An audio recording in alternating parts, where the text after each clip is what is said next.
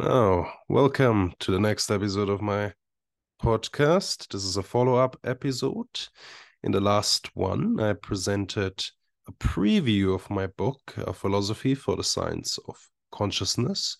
Originally, I wanted to give um, a brief overview of the book um, and read out the preface as well as the first chapter. However, it did take quite a while and the video took became longer than I anticipated. Um, and so I decided to record a second one that focuses on chapter one. So the goal today is to read out at least a large chunk of chapter one that is freely available. As I mentioned before, you can download a preview of my book freely on my website. I'll have a link below in the show notes. And with this, let us dive right in, share the material. There we go. So as you can see here, you get the first 46 so pages of my book. So the end is the reference list. Um, and going here, we finished with the preface. It's worth mentioning that a lot of my chapters um, of this book contain previously published material. Let me make this larger so you can read along if you so wish. Um, otherwise, you'll get an audio only version that can work nicely as well. Chapter 1 is an extended version of a paper published in Synthese. Chapter 3, um, Chapter 4, as well as Chapter 5 are based on three papers uh, published in biological theory, and then smaller sections in different chapters are based on two BBS commentaries that I wrote, um, a journal called Behavioral and Brain Sciences that is very influential in the cognitive sciences. Um, so, because those papers, with the exception of the BBS commentaries, are open access, if you're interested in reading perhaps more about the ideas of the book without having to buy it, uh, I'd encourage you to just read those previously published articles um, that contain many of the ideas. Um, but with that, let's dive right in. Now, acknowledgements. Um, this book is the result of several years of thinking about consciousness and its evolution in Sydney, London, Munich, Cambridge, Oxford, and finally Bristol. This is where I started my postdoctoral position um, just after um, submitting um, my PhD thesis. Um, and while philosophy is often described as an ivory tower activity, this could be no further from the truth for naturalistic philosophy. And I've benefited greatly from the advice and feedback from scientists and philosophers alike. During this time, I have been in contact with more people than I could mention here. So I preemptively ask forgiveness from anyone I have forgotten to mention. Since this book originated from my dissertation, I would like to thank all of my doctoral advisors for their help and consistently constructive criticisms. Firstly, my primary supervisor, Paul Griffiths, who helped the development of my dissertation immensely with his wide range of expertise, humor, and ultimately funding from his ambitious A Philosophy of Medicine for the 21st Century project that supported my PhD, for which I acknowledge funding from all the Australian Research Council's Discovery Funding Scheme. And secondly, Peter Godfrey Smith, whose work inspired me to write a dissertation on animal consciousness, and whose feedback and extensive knowledge of the field have been incredibly helpful. Thirdly, I would like to thank Marian Dawkins, professor of animal behavior at the University of Oxford, who kindly agreed to serve as an external advisor for roughly um, the last half of the duration of my PhD.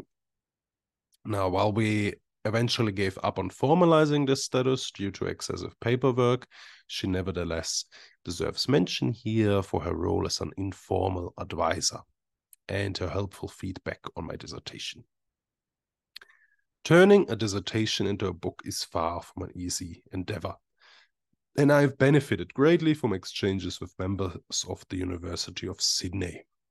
being part of Griffiths' wonderful interdisciplinary theory and methods in the biosciences group at the Charles Perkins Center, one of Australia's leading medical research institutes, enabled me to present my work multiple times to an entire group of philosophers of biology and to grow into an interdisciplinary researcher with a firm understanding of evolution. Indeed, this book very much reflects the mission of this philosophy lab to employ the integrative power of biological theory and especially evolutionary biology to remove conceptual and methodological roadblocks to the advancement of science. Next, I would like to acknowledge four host institutions that I visited during my PhD. Firstly, I would like to thank Jonathan Birch, who hosted me for a term in his Animal Sentience Lab within the Center for Philosophy of Natural and Social Science at the London School of Economics, which provided the perfect place to discuss the ideas of my dissertation. Secondly, I would like to thank Stephan Hartmann, who hosted me for roughly two months at the Munich Center for Mathematical Philosophy at the Ludwig Maximilian University uh, of Munich, where I delved deep into the possibility of a mathematical framework for consciousness, taught a course in the history and philosophy of life sciences, and was eventually honored with the status of external member. Thirdly, I would like to thank Nikki Clayton for letting me visit her comparative cognition lab at the University of Cambridge, Department of Psychology, for almost half a year. Observing actual research in animal cognition, engaging with researchers at her lab have been incredibly helpful in writing my dissertation and this book. The featured bird on the cover is a common raven, Corvus corax, and belongs to the family of Corvidae, which will be discussed later in this book. Not in chapter one, however. I would very much like to thank Francesco uh, Francesca Cornero, a PhD student at Clayton's Comparative Cognition Lab, for allowing me to use her photograph for the cover of this book. Lastly, I would like to thank Rob Salguero Gomez for hosting me in his life history. Um,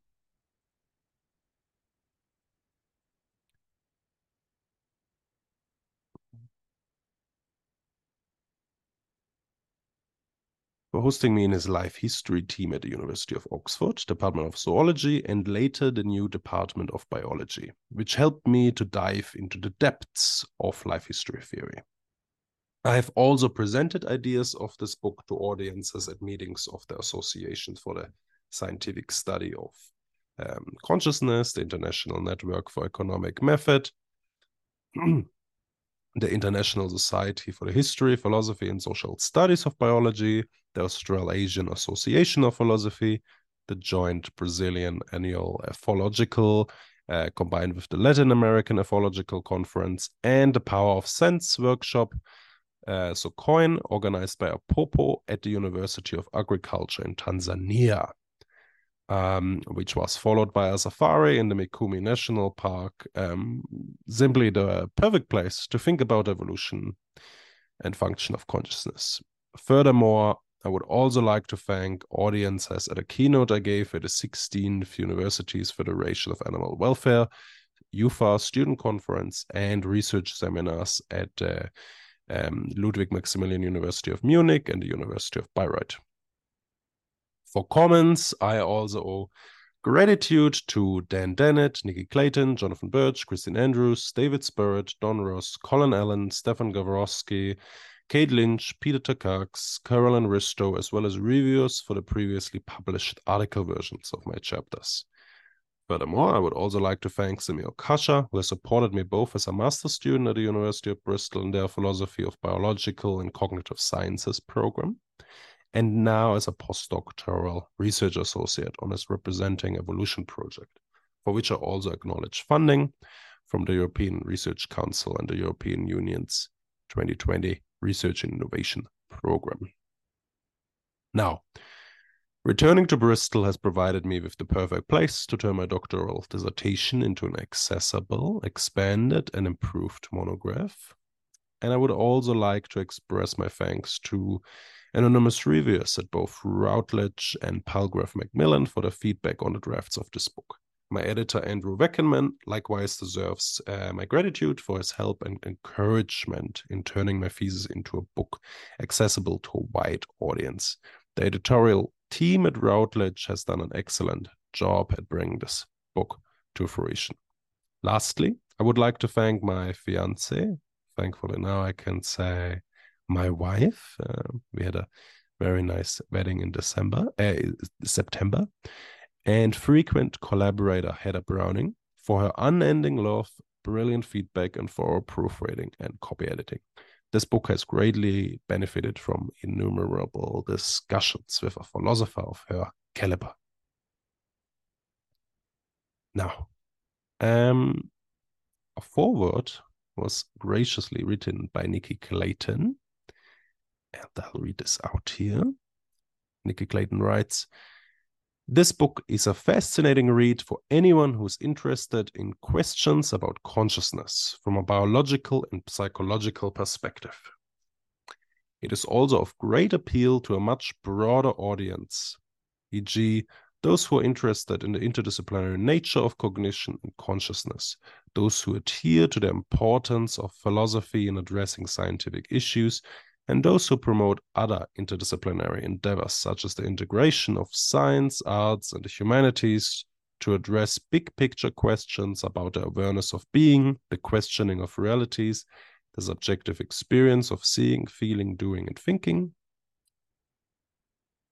in terms of the interface between philosophy and biological sciences, questions about consciousness abound.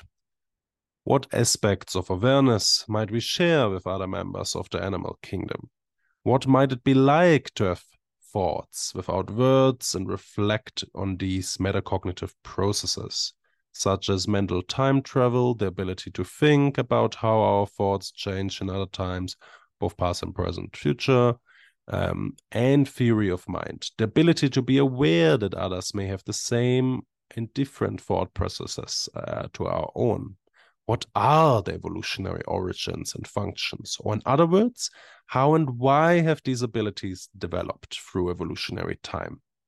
How should we consider diverse intelligences within the framework of consciousness? Nagel famously posed the question of what it's like to be a bat and many skeptics would agree that we can never know for consciousness uh, is a private thought, modulated by personal past experiences and emotions and hopes and dreams about our subjective thoughts and imaginations of how the future may unfold.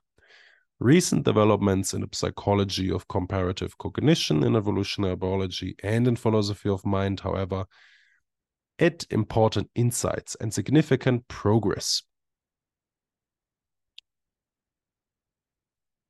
um,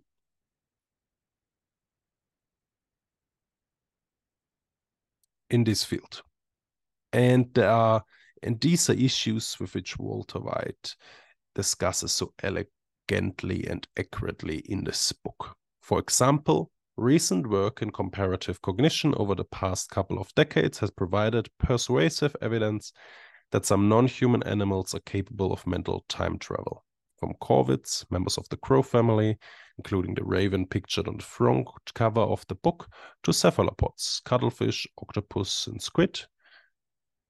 Now, work in evolutionary biology in combination with neuroscience and philosophy has also made a significant impact, such as the Cambridge Declaration on Consciousness in 2012 and the formation of the first interdisciplinary journal of non human consciousness, Animal Sentience, in 2015.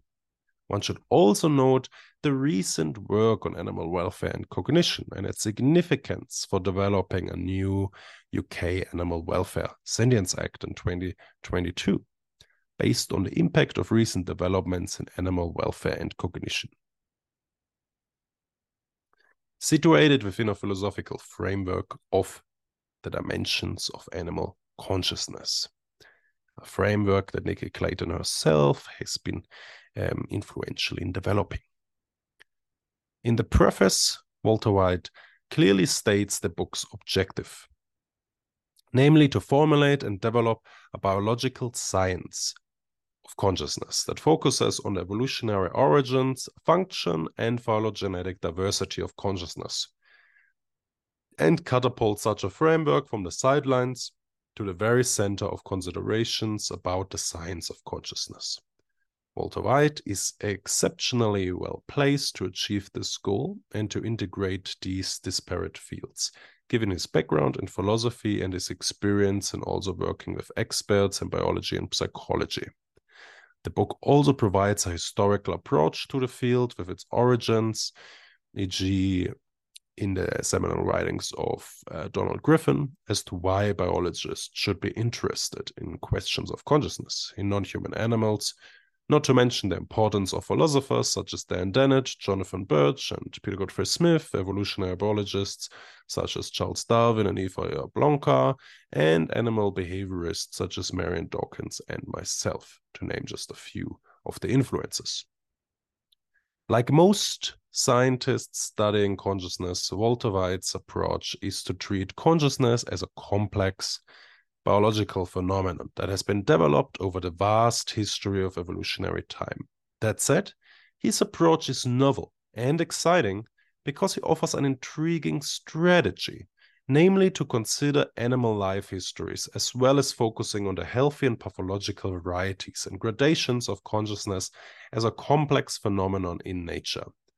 The argument is that one should deploy an evolutionary inspired bottom up approach to investigate whether non human animals have different dimensions of consciousness and to what degree, as opposed to a top down investigation of whether evidence of non human animal awareness meets the criteria for human consciousness.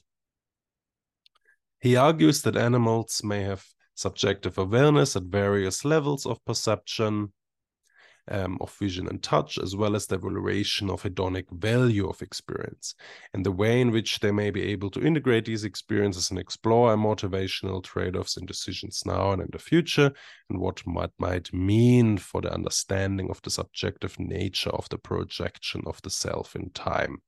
In doing so, he truly integrates the philosophical with the biological and the psychological. Why philosophical? Suffice it to say this is all set within a framework of phenomenological and pathological complexity, and how this results in the final crowning chapter of the Darwinian Revolution. I shall reveal no more. It is up to the reader to discover and decipher. What I would say is that it is a beautifully written book full of surprising insights and marvelous metaphors and wonderful titles that inspire and intrigue. I recommend this book in the highest possible terms. Nicola S. Clayton, professor of comparative cognition at the Department of Psychology, University of Cambridge. Um, I'm very thankful for such a um, wonderful forward. Um, couldn't have been better for my first book. I'm very thankful to Nikki Clayton here. And now let's move forward. I will read out most of chapter one. Unfortunately, the preview only um, includes most of this chapter. Some is cut out. Um, but um, my book is, of course, available um, for download or purchase um, on Routledge's website or Amazon or in perhaps your local bookstore. So if you're interested in the content um, that I'm about to read, or perhaps from what I've previously discussed, you can, of course, uh, buy it. Um, but don't feel under any obligation to do so. All right. Let us dive into chapter one A Darwinian Philosophy for the Science of Consciousness. 1.1 Introduction this monograph is a philosophical contribution to the emerging science of animal consciousness. It is a science that a prominent American ethologist, Donald Griffin, tried to establish in the 1970s when he called for a cognitive ethology that applies Darwin's lessons to consciousness. And here a block quote by Donald Redfield Griffin, 1998, page 14. Most of Darwin's basic ideas about evolution are now generally accepted by scientists, but the notion that there has been evolutionary continuity with respect to conscious experiences is still strongly resisted. Overcoming this resistance may be the final crowning chapter of the Darwinian revolution. Beyond this quote. But even after a decade, eh, but even a decade after his death, with the Cambridge Declaration on Consciousness in 2012 and the formation of the first interdisciplinary journal of non-human consciousness in 2015, aptly titled Animal Sentience, we remain far from achieving a Darwinian study of the mind. The goal of this book is thus to advance Griffin's vision of the final crowning chapter of the Darwinian Revolution by helping the burgeoning field of consciousness research to cast off the chains of a pre Darwinian view of the mind in both philosophy and science. This will allow us to transition towards a true Darwinian science of consciousness in which the evolutionary origin, function, and phylogenetic diversity of consciousness are moved from the field's periphery to its very center and enable us to endogenize consciousness into an evolutionary view of life.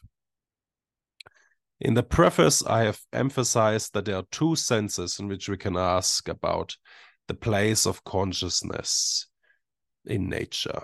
One concerns the presence and contents of minds in nature, and the other the relationship between matter and mind. The former has been called the problem of other minds. The latter is the familiar mind body problem. Two problems to which answers vary so incredibly widely that many are under the impression that there is no standard according to which we could even begin to sort out which views are likely going to be wrong. It is in this context that one may be forgiven for thinking that the historical question of how consciousness evolved constitutes anything but an additional problem that only further complicates the picture. Yet, it is precisely in the modern 21st century theory of evolutionary biology that we find the much needed standard that the science of consciousness was so desperately lacking. In order to develop a true biological science of consciousness, we must attend to the cognitive ethologist's demand to address the functionalist question of consciousness in all of its diversity and gradations. Thus, for healthy agents within the normal ecological lifestyles and the natural environments they have evolved in. Accordingly, this book has two objectives to argue for the need for and possibility of an evolutionary bottom up approach that addresses the problem of consciousness in terms of the evolutionary origins of a new ecological lifestyle that made consciousness worth having, and secondly, to articulate a thesis and beginnings of a theory of the place of consciousness as a complex evolved phenomenon in nature. This thesis can be succinctly summarized as follows the pathological complexity thesis, which states the function of consciousness is to enable the agent to respond to pathological complexity.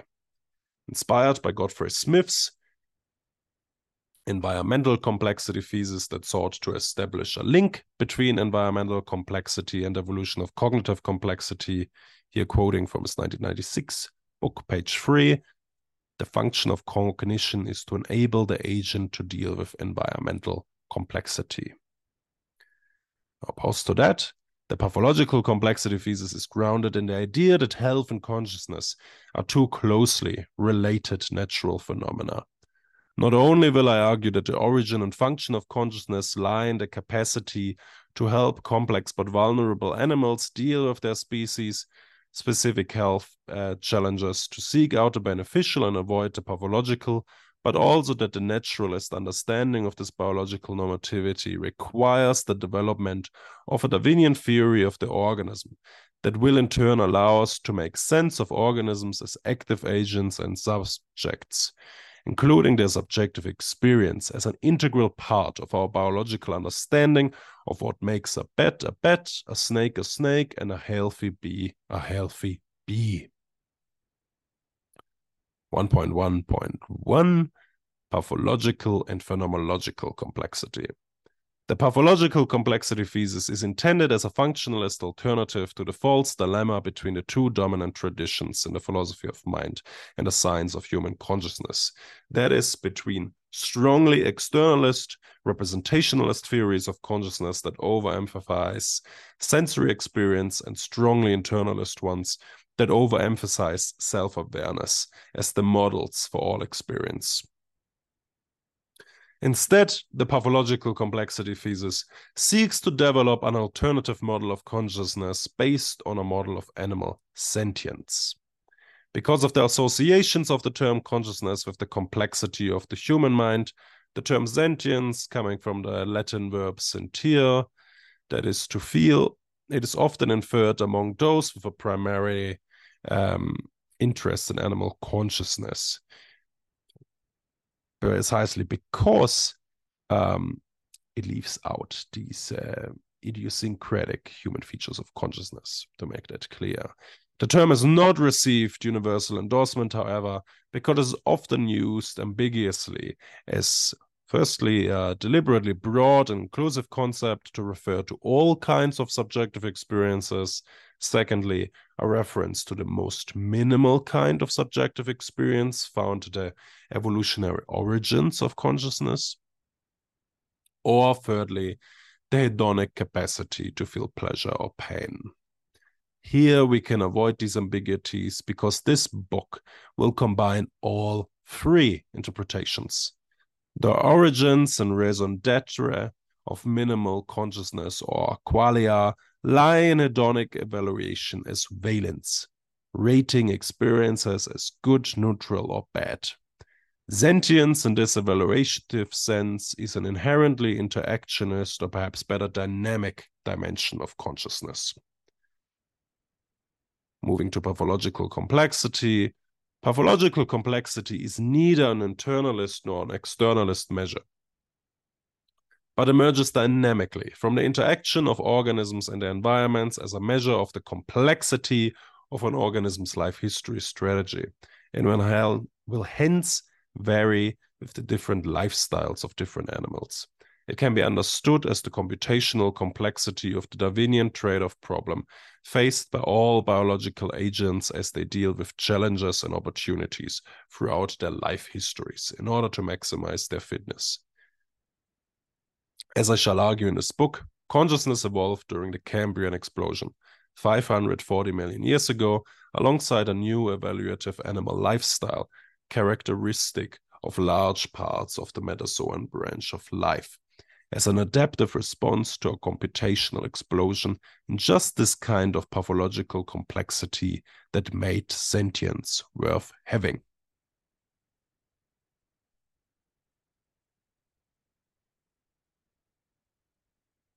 Importantly, I use the term pathological complexity instead of the equally adequate and perhaps less confusing terms.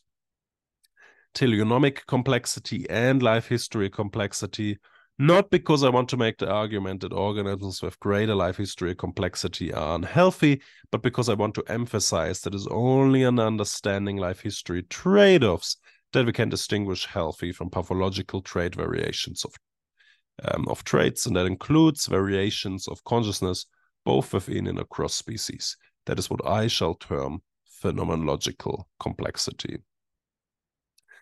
Unlike other theories of consciousness that struggle to make testable predictions, the pathological complexity thesis offers us a conjectural empirical framework for the relationship between mind and life by linking properties of phenomenological complexity such as sensory experience, self awareness, hedonic feelings, points of view, and mental time travel to properties of pathological complexity. A deeper understanding of what makes varieties of consciousness healthy and pathological will be of utmost importance for extending the Darwinian revolution towards consciousness. Which is why parts of this chapter will be dedicated to explicating health as a natural phenomenon.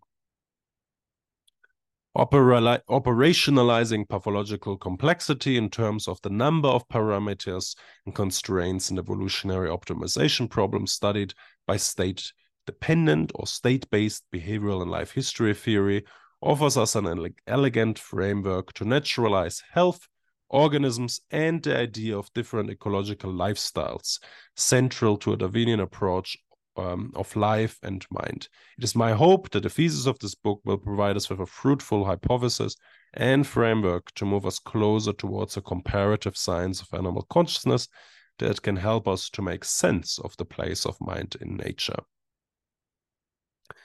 Now, chapter outline. This chapter is organized as follows.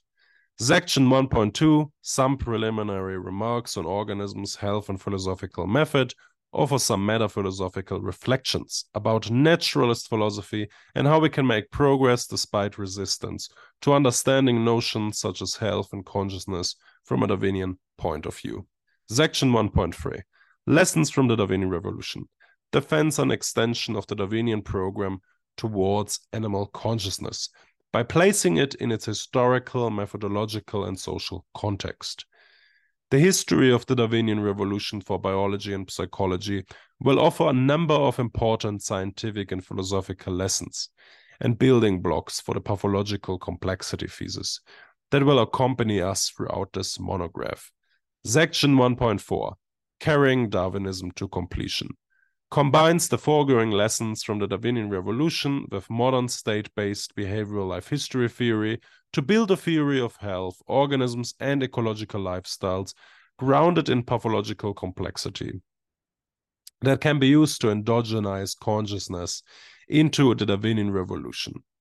Finally, section 1.5, outline of the book, concludes with an outline for the next five chapters, describing how pathological complexity will allow us to make sense of the place of phenomenological complexity in nature.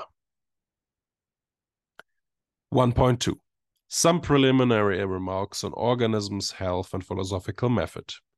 While my suggestions to link health and consciousness in terms of an association between the biologically normative properties of pathological complexity and the phenomenological complexity of organisms will be intuitive to many animal consciousness researchers, um, focusing on sentience and many contemporary philosophers may find it strange.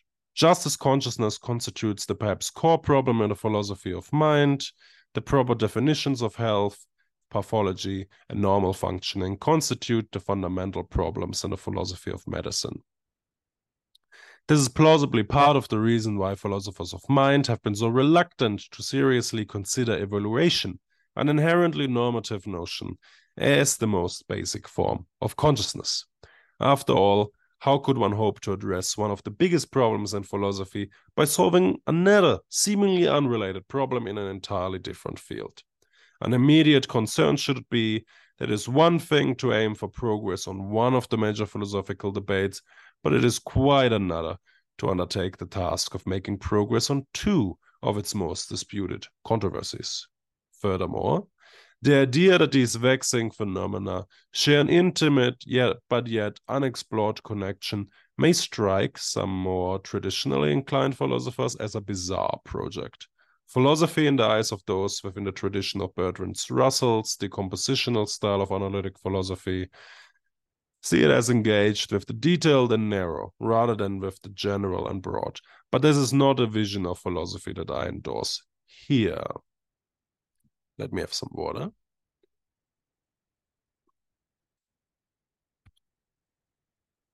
One point two point one.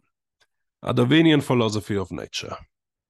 This monograph follows a particular naturalist style of doing philosophy that is common in the sphere of Australian philosophers of biology and psychology. It is advocated by antipodean philosophers such as Kim Sterelny, Paul Griffiths, and Peter Godfrey Smith, but also embodied by the likes of Daniel Dennett and Ruth Millikan, in which the biological sciences, has, in particular, modern evolutionary theory, become an instrument for the materialist philosopher, lens through which we look at the natural world, as Godfrey Smith puts it, 2013b, page 4. Godfrey Smith has also called this activity philosophy of nature to reflect the older ambitions of the German tradition of Naturphilosophie, to combine science and philosophy to make sense of the world and our place in it, though without excess romanticism and metaphysical speculation, which nicely describes the project of this book. The intended task of the philosopher here is to synthesize rather than to analyze the products of the sciences in order to construct better theories and models, which brings it in many ways indistinguishably close to the kind of integrative work done by important scientific names such as Darwin himself. Indeed, this book is very much motivated by the idea that we can endogenize uh, consciousness within modern evolutionary biology by following in the footsteps of Darwin and his followers. But my ambition is not merely scientific. It also has a distinctive philosophical flavor that was once beautifully expressed by Richard Rorty, who described philosophy as being in the unique position of providing the only place in the universe where a student can bring any two books from the library and ask what, if anything, they have to do with each other. I will not read out the footnotes here. Um, nevertheless, I'd encourage you to check them. After all, this PDF is freely available. This comparative and integrative ambition is very much the spirit of this big picture book on the connection between pathological and phenomenological complexity across the animal branch of life. But before we can even begin to invest, instigate such an investigation, we first need some conceptual grip on the nature of our target phenomena. 1.2.1.1 What is health and consciousness? One immediate philosophical problem for any biological investigation of consciousness and health is that the terms consciousness and health are notoriously ill defined. The cognitive ethologist Frans de Waal, for instance, notes in um, not to make any firm statement, uh, prefers not to make any firm statement about something as poorly defined of consciousness. No one seems to know what it is.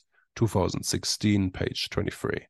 Former zookeeper and animal welfare expert turned philosopher Heather Browning similarly expressed skepticism that health reflects any naturalistic, uh, naturally existing state instead of a mere cluster of different phenomena. 2020, page 164. If they are right, the pathological complexity thesis seems to rest on shaky ground, built to connect two phenomena that may not even exist.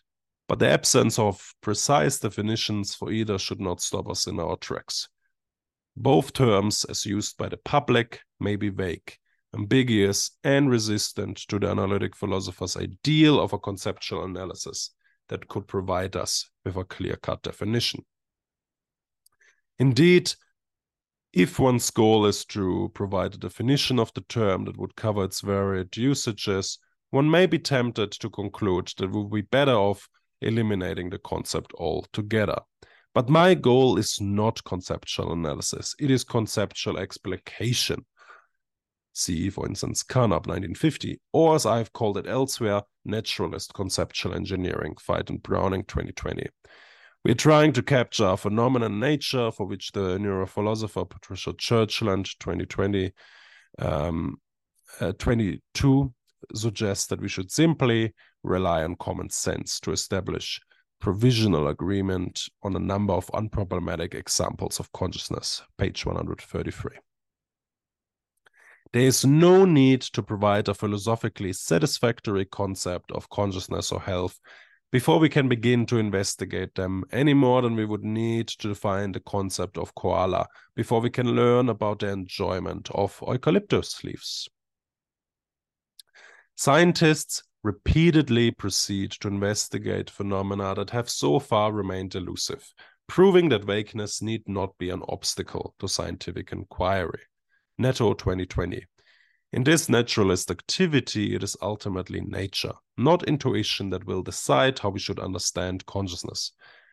Precisely because, as Fichter 2018 argues, we quote, lack widely accepted theories and models that can organize and articulate the pre-theoretic consciousness related concepts we are using to guide our initial investigations. Quote end, page 10 following Churchland 22, uh, 2002, we can confidently reply that we can at least initially, quote, use the same strategy here that we use in the early stages of any science, delineate the paradigmatic cases, and then bootstrap our way from there, quote, end, page 133. Paradigmatic cases of consciousness, there are plenty. Pain, pleasure, smell, vision, taste, a sense of one's body, and memories, alongside a whole other range of subjective experiences. Similarly, we have some intuitive grasp of health and pathology in humans and animals alike, such as diseases, broken bones, lesions, parasites, burns, poisons, maladaptive behavior, and other biological wrongs. Even if we have struggled to derive something like a folk theory of health. So it is perhaps unsurprising that we can also intuitively distinguish healthy subjective experiences from unhealthy ones, such as major depressive disorder, anxiety disorder, aphantasia, synesthesia, autism, schizophrenia, prosopagnosia, chronic pain, and many more. Yet, many philosophers of medicine would deny that health is a natural phenomenon, thus perhaps providing an explanation for why philosophers have given so little attention to the search for the origins of consciousness in the normative notion of evaluation. 1.2.2 Resistance to naturalism in the philosophy of medicine. Despite naturalist views being discussed by philosophers of medicine, the assessment is largely negative. and most within the field now maintain that health reflects personal evaluations or the values of society at large a consensus that health is primarily a normative concept rather than only an objective biological property of organisms. Such a view may have been dominant ever since the French historian of science and first modern philosopher of medicine, Georges Canguilhem, 1991, argued in his influential treatise, The Normal and the Pathological, that, quote, there is no objective pathology. Structures of behaviors, uh, structures or behaviors can be objectively described, but they cannot be called pathological on the strength of some purely objective criterion. Page 226. Others, like Lennart Nordenfelt, 1995, who emphasized the concept of agency, have argued that health cannot be understood in a reductionist, naturalist way and instead requires a more holistic conception, where it is understood as the ability to achieve one's vital goals. Phenomenologists such as Havi Carel, 2007, have similarly argued that experience of illness cannot be captured within a naturalistic view. Page 95. Such strong assertions against the very possibility of a naturalist account are surely premature, and yet can be found throughout the literature, effectively making naturalism a boogeyman of the field. Rarely has there been a philosophical debate in which naturalism has been so forcefully and unceremoniously dismissed. This anti naturalist consensus in the field can be usefully summarized as an appeal to the irreducibility of one, the normativity of health and disease, the loss of agency in health and disease, and three, the phenomenology of subjective experience of health and disease. But who is to deny that these features can be part of a naturalist account of health and disease? Naturalist philosophers have long worked on attempts to make these notions of normativity, agency, and phenomenal experience safe for naturalism. What all of these anti naturalists curiously share do not necessarily all other philosophers of medicine opposed to a naturalist view of health is an emphasis on subjectivity. Akin to those who view naturalist explanations of consciousness as deeply problematic, they argue that the very idea of a naturalist account of health and disease is mistaken. They hold that one cannot account for health and disease from the objective third person perspective of science, since they are phenomena at the level of a subject, not an object, and science cannot account for the former. A view familiar from so called naysayers who assert a scientific account of consciousness to be impossible this view, this way of thinking about naturalism, however, is highly problematic. Subjects aren't some mysterious entities inaccessible to science. They are an evolutionary product and also include non human animals. But the possibility of a Darwinian reconciliation between a view of health as a property of the organism as an object and of the organism as a subject has been given scant attention precisely because non-human health has been less than an afterthought in this debate. See Matthewson and Griffiths 2017. As I will argue in this chapter, not only health and pathology are perfectly naturalistic concepts, but they also play a key role in evolutionary biology and will help us extend the Darwinian revolution to include consciousness. Before I read the next section, let me have some water.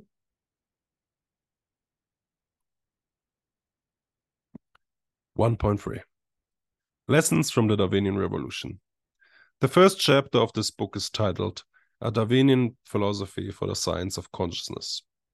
Precisely because the so called emergence in the 1990s of a science of consciousness has at best been a science of human consciousness. From a naturalistic perspective, we can only truly claim to have established the Darwinian science of consciousness once we study consciousness as a natural rather than human phenomenon and this must include all sentient animals. Unfortunately, consciousness appears to be one of the last biological phenomena that we have failed to integrate into the Darwinian revolution. As I noted in a preface, this project has been burdened by unfortunate epithets such as just so stories, demonstrating a resistance to the possibility of an adaptationist evolutionary process explanation of how the mind gradually came into existence. Lewontin, 1998, himself, um, who has been one of the fiercest opponents of adaptationist explanations in biology, contributed to the skepticism when he argued that we know next to nothing about the evolution of the human mind and probably never will.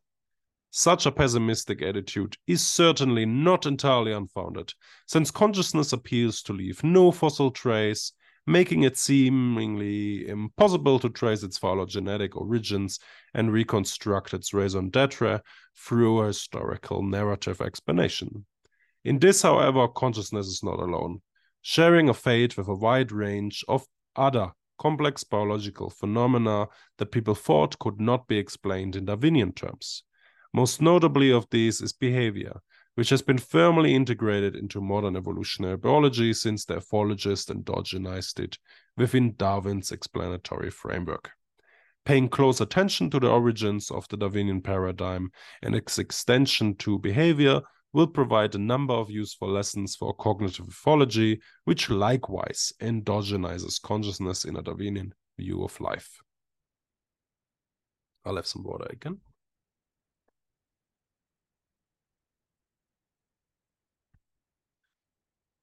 1.3.1 Darwinism and teleonomy. In trying to provide a Darwinian account of consciousness, we have to clarify what we mean by such a project. Above, I noted that the pathological complexity thesis rests on the Darwinian idea of a functionalist alternative to a false dilemma between externalist and internalist approaches to consciousness. Internalist explanations seek to explain features of a system in virtue of other features of that system, or processes, structures, organizations, and the development within it, rather than outside of it. Externalist explanations, on the other hand, aim to explain features of the system by recourse to the external, that is, the environment. Godfrey Smith, 1996, calls them on outside in explanations. Page 13, uh, 30. This distinction is not only relevant for categorizing different views of the mind, but also life itself, since many treat Darwinism mistakenly as an externalist program. Lewontin has stated the alleged link between Darwinism and externalism perhaps the most forcefully, arguing that the success of the Darwinian project was due to its disentangling of internal and external forces that have previously been inseparable. See also Lewontin and Levins, 1997. Darwin broke with what Lewontin called transformational theories of the past, such as Lamarck's 1984 theory of evolution that postulated change to individuals within their life histories arising from subjective or what we may call internal forces such as will and striving. I note here that this date refers to um, a later reissue of a publication, uh, not the original printing. The Darwinian theory of the organism made the object quote, not the subject of evolutionary forces, end quote, such as natural selection, random drift that are, quote, autonomous and alienated from the alienated, alienated, ali, excuse me, alienated from the organism as a whole, quote end. 1985, page 85. To compete the complete Darwinian revolution, however, Lewontin maintained that the internal forces, the subject side of organisms, must be reintroduced. You have a longer block quote by him. Darwinism cannot be carried to completion unless the organism is reintegrated with the inner and outer forces of which it is both the subject and object. 1985, page 106. By this, Lewontin did not mean subjective experience, but rather how organisms as agents actively participate in their evolutionary path and construct their environments as an alternative to a traditional adaptationist view of life. These notions of agency and construction have been highly influential in modern attacks on Darwinism. But I'm not here interested in the conceptual role of organisms as subjects for challenging the theoretical modeling of evolution. My interest lies in subjects as an evolutionary product to allow us to make sense of the evolution of subjective experience. As Godfrey Smith, 2017, notes in his discussion of Lewontin, not only subjects are a cause of evolutionary change, but they're also its product. In advancing a gradualist view of the evolution of consciousness, theoretically less loaded terms like agency and subjectivity are useful for thinking about organisms as being more or less subject like. They can, as Godfrey Smith, um, 2017, page one, states, can realize subjectivity to a greater or lesser degree. While subjectivity may appear similarly elusive as consciousness, it does not similarly suffer from an overabundance of theoretical frameworks.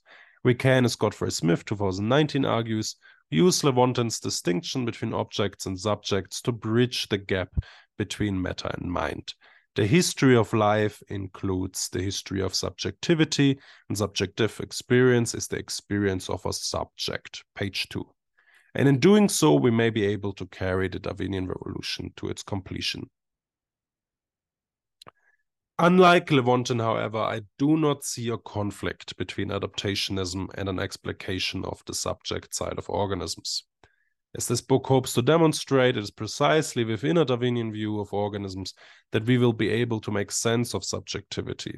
This does not mean that we can't recognize that evolutionary biology has been dominant by externalist modes of uh, dominated by externalist modes of explanation, the features of the organism being explained in terms of their adaptive fit to their external environment.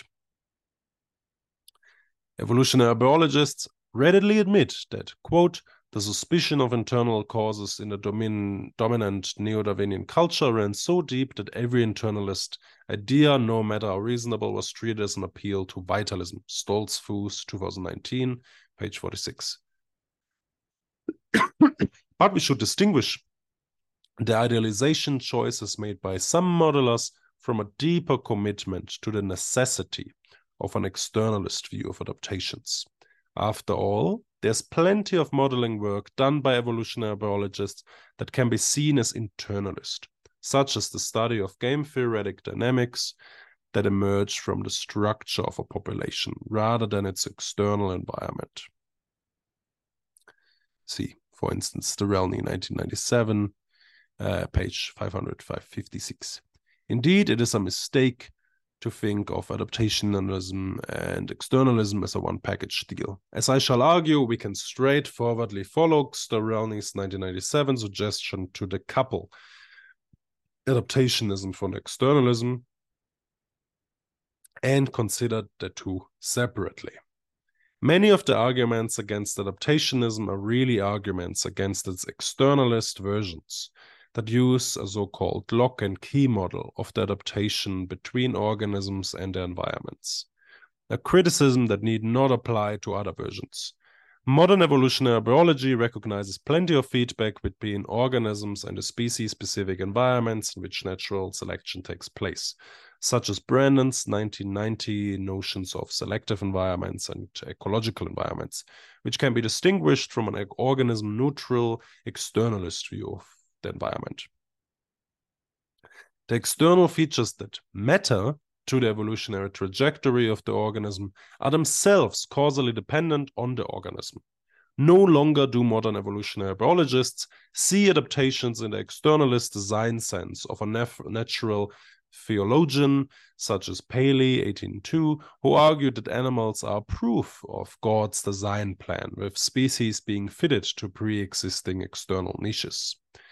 As with many scientific concepts, the concept of adaptation came to be redefined, or rather explicated, in a naturalistically unproblematic sense, referring to whatever is produced by natural selection, even if such design appears inefficient and wasteful. See Griffiths and Gray, 2001, page 209.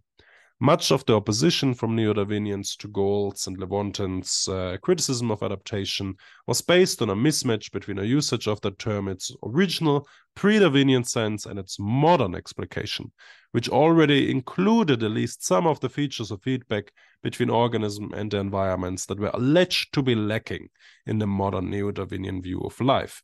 Instead of seeing Darwinism as an externalist theory of organismal traits, that replaced previous vitalist and romanticist modes of thinking that were confused between internal and external forces, we should see it as a teleonomic rejection of a false dilemma between internalist theories such as Lamarck's and a strongly externalist view of organisms being designed by a benevolent God to fit environments, by providing us with an inherently dynamic or interactionist picture of the living world. By teleomic, I'm here employing Pittendrigh's 1958 coinage of the term as a naturalistically unproblematic Darwinian replacement for older and mistaken teleological notions about the purposefulness, design, and normativity of life, which is why I noted above that my notion of pathological complexity could alternatively be called teleonomic complexity. By understanding organisms as goal directed systems or Darwinian agents evolved to maximize their fitness, our understanding of health, just like our understanding of adaptation and design, will come to be transformed. As I shall argue in this book, we can build a theory of the organism as both an object and a subject with the tools of modern state based and behavioral life history theory, which does not, as Lewontin objected to, treat organisms as machines with mosaic like traits but rather as agents having to deal with integrated bundles of trade-offs in organismal design. It is precisely this teleonomic theory that will bring out the subject side of organisms. With this, let us now turn to Darwin's own speculations about the evolution of mind. I'll have some water again. Excuse me. 1.3.2 early Darwinian views of mind. As the approach in this monograph is inspired by Darwin, it will be hardly surprising that Darwin himself rejected a dualist view of the mind, both in a metaphysical sense and in the physic phylogenetic sense of a sharp dividing line between us and other animals. Following the success of his 1859 book on the origin of species, he published two further very influential books in which he sought to defend a continuity view between us and other non human animals. In his The Descent of Man and Selection in Relation to Sex, Darwin, 1871, argued that, quote, the lower animals, like man, manifestly feel pleasure and pain, happiness and misery, end quote, page 39, and that quote, there is no fundamental difference between man and the higher mammals in the mental faculties, page 35. And in the his, the expression of the emotions in man and animals, Darwin 1872 went on to vastly expand his hypotheses on the evolution of mind, in particular the emotions. But while Darwin urged to us to think about the mind in terms of evolutionary continuity, he deliberately avoided public speculation on the very origin of mind and life, noting, quote, I must premise that I have nothing to do with the origin of the primary mental powers any more than I have with that of life itself. 1859, page 207. Yet it is clear that evolution of consciousness sincerely troubled him, and some of his early notes revealingly contained the question how does consciousness commence? And where pain and pleasure is felt, where must be consciousness? Three question marks to emphasize that. Um, so these quotes suggest that even Darwin speculated about the origins of sentience. Later, he repeated his resistance to explaining the origin of life and mind as problems that ought to consider us uh, now. Quote, in what manner the mental powers were first developed in the lowest organisms is as hopeless as inquiry as how life itself first originated. These are problems for the distant future if they are ever to be solved by man. End quote, 1871, page 36. But as with the origins of life, early Darwinians um, were immediately spurred on to think about the origin of mind. And to add some comment here, I think Darwin himself, um, I think, was very optimistic here. He rather wanted to avoid tying his project to the most speculative enterprises. Um, he wanted to um, yeah, avoid the charge that his whole theory is speculative because he engages in speculation about some particular very complex phenomena in different places. Um, so, indeed, the idea of thinking about the mind as a product of evolutionary forces immediately influenced important figures such as Herbert Spencer, Thomas Henry Huxley, Ernst Heinrich, Philip August Haeckel, typically just called, called Ernst Haeckel, uh, George John Romanes, William James, Conway Lloyd Morgan, James Mark Baldwin, and John Dewey, who all substantially contributed to an early evolutionary understanding of the mind. What we saw in the decades after Darwin, Ginsburg, and Jablonka 2019 note was that, quote, all psychologists, philosophers, and biologists who considered mental evolution and evolutionary origins of mentality explained it in terms of natural selection, page 71. Indeed, it was common at this time to think that the mysteries of the mind could be unveiled by viewing them through an evolutionary lens. Spencer, for instance, insisted that, quote, if the doctrine of evolution is true, the inevitable implication is that mind can be understood only by observing how mind is evolved. 1870, page 291. Moreover, both Dewey and Spencer endorsed the continuity thesis between life and mind that influenced my own. The mind is seen as the natural consequence of the evolution of complexity. Furthermore, Romanes speculated in some detail that pleasure and pain may be the key to understanding the place of consciousness in nature. Here, block quote by Romanes. Possibly, however, and as a mere matter of speculation, the possibility is worth stating in whatever way the inconceivable connection between body and mind came to be established the primary cause of its establishment or of the dawn of subjectivity may have been this very need of inducing organisms to avoid the deleterious and to seek the beneficial.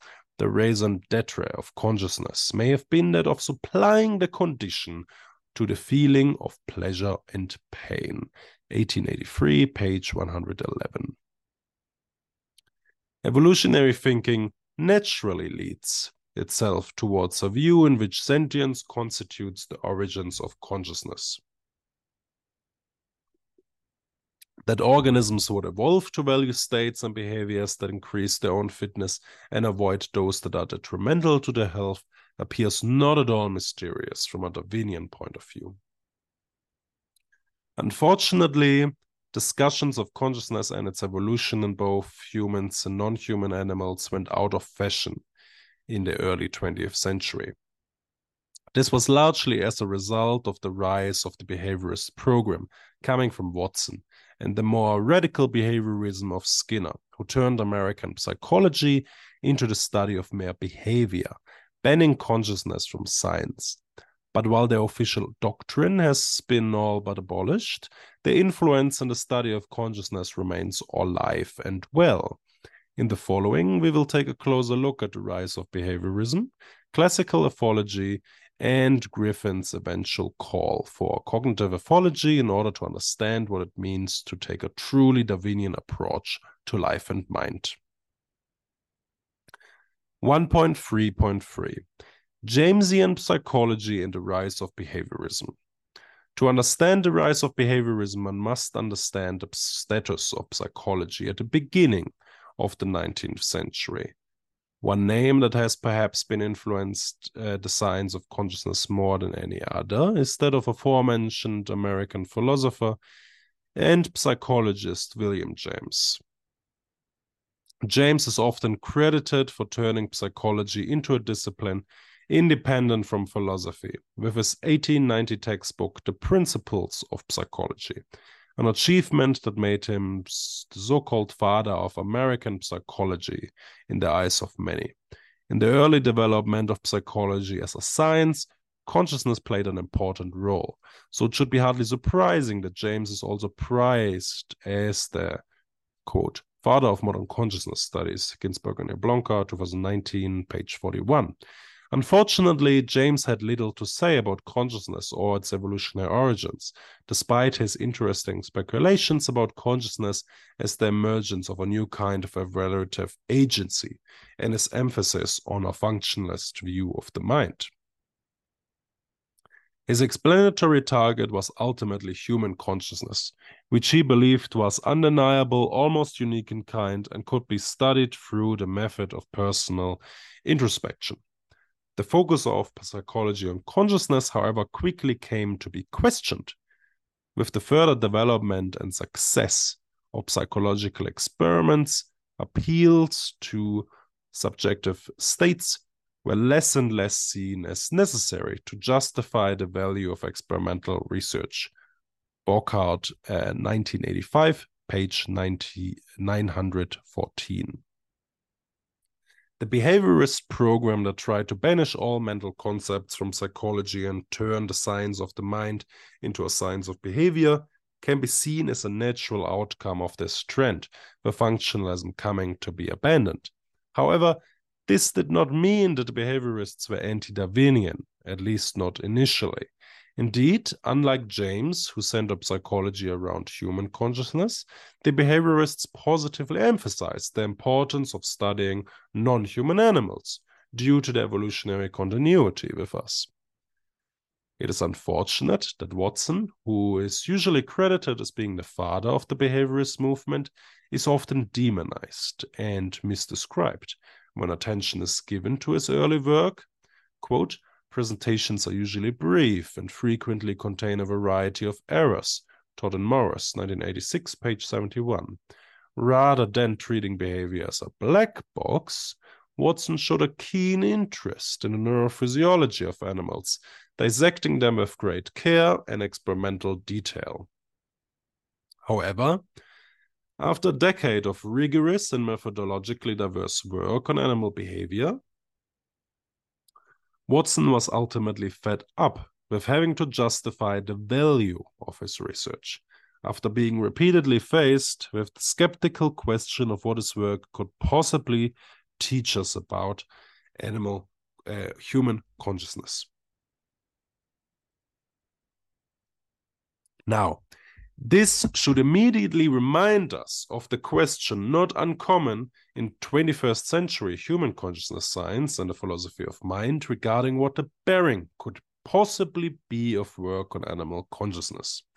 Watson's response to his detractors could hardly have been more Darwinian.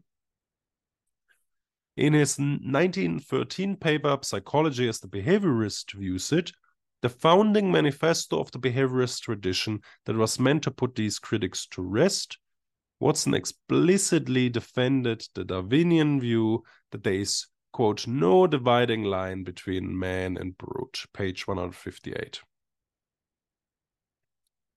To understand behavior as a natural rather than human phenomenon, he maintained, was how we could only truly advance a science of behavior as a natural phenomenon. Those inspired by Jamesian psychology, he harshly accused of being stuck in a pre-Darwinian mindset. Blog quote here by John Watson. To make consciousness as the human being knows it the center of reference of all behavior forces us into a situation similar to that which existed in biology in Darwin's time. 1913, page 124. To understand the phenomenon of life, biologists readily recognize that an exclusive look at humans would lead us to a biased picture if not because of its complexity, then because of the appeal to thinking of the human body plan as perfect or higher than other species. What was needed to truly revolutionize our understanding of life as a natural phenomenon was an evolutionary approach based on phylogeny, the comparative method, and sound ecological thinking. Yet, early work in evolutionary biology was initially held back by its focus on the question of human descent.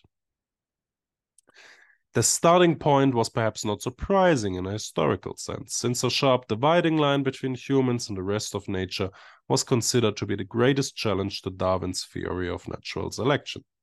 An assumption of human uniqueness had to be overcome.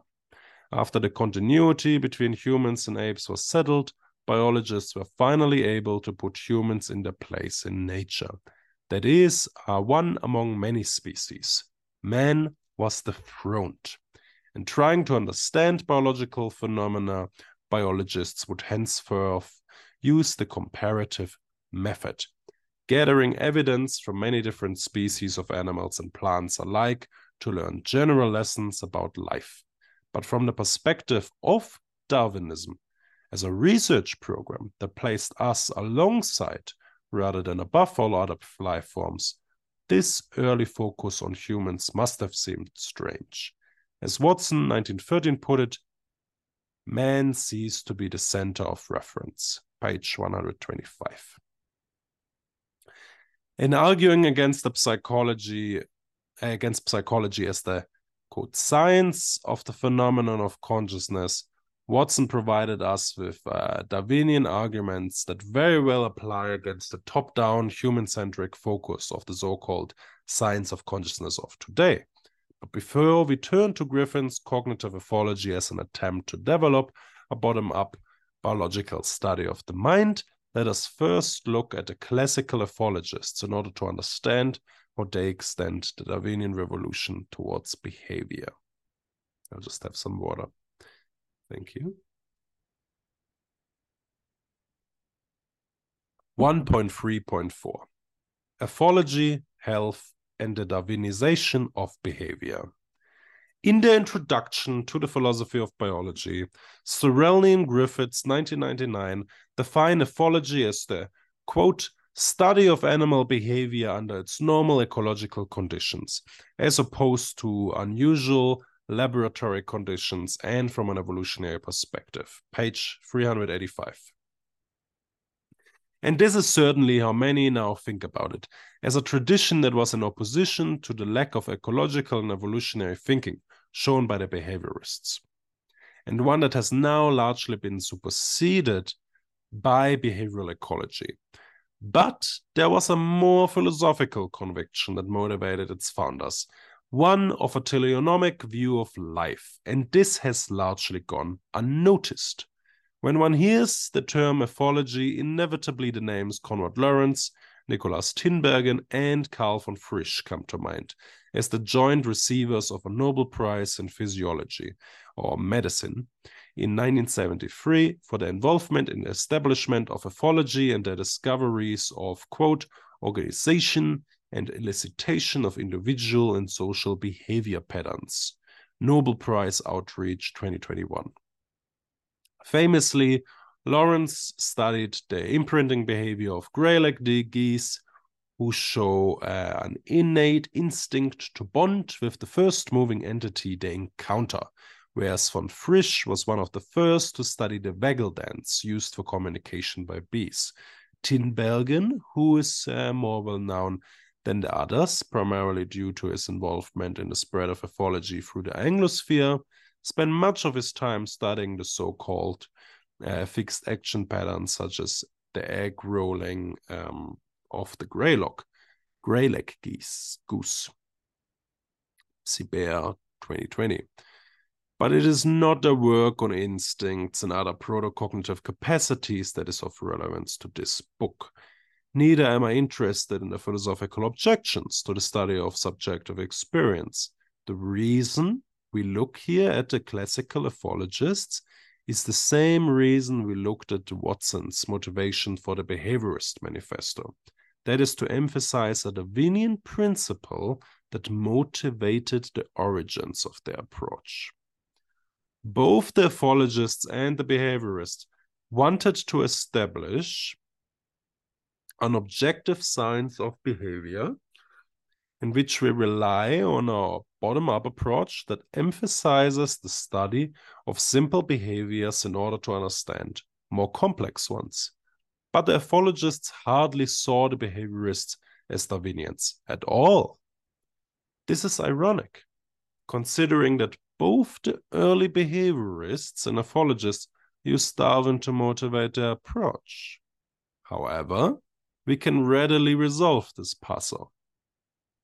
Whereas the behaviorists emphasized the alleged externalist explanatory style of Darwin's theory of natural selection, ethologists emphasized the theory itself, with its emphasis on function, survival value, and evolutionary phylogeny as sources of mechanisms to deal with the environments faced by organisms.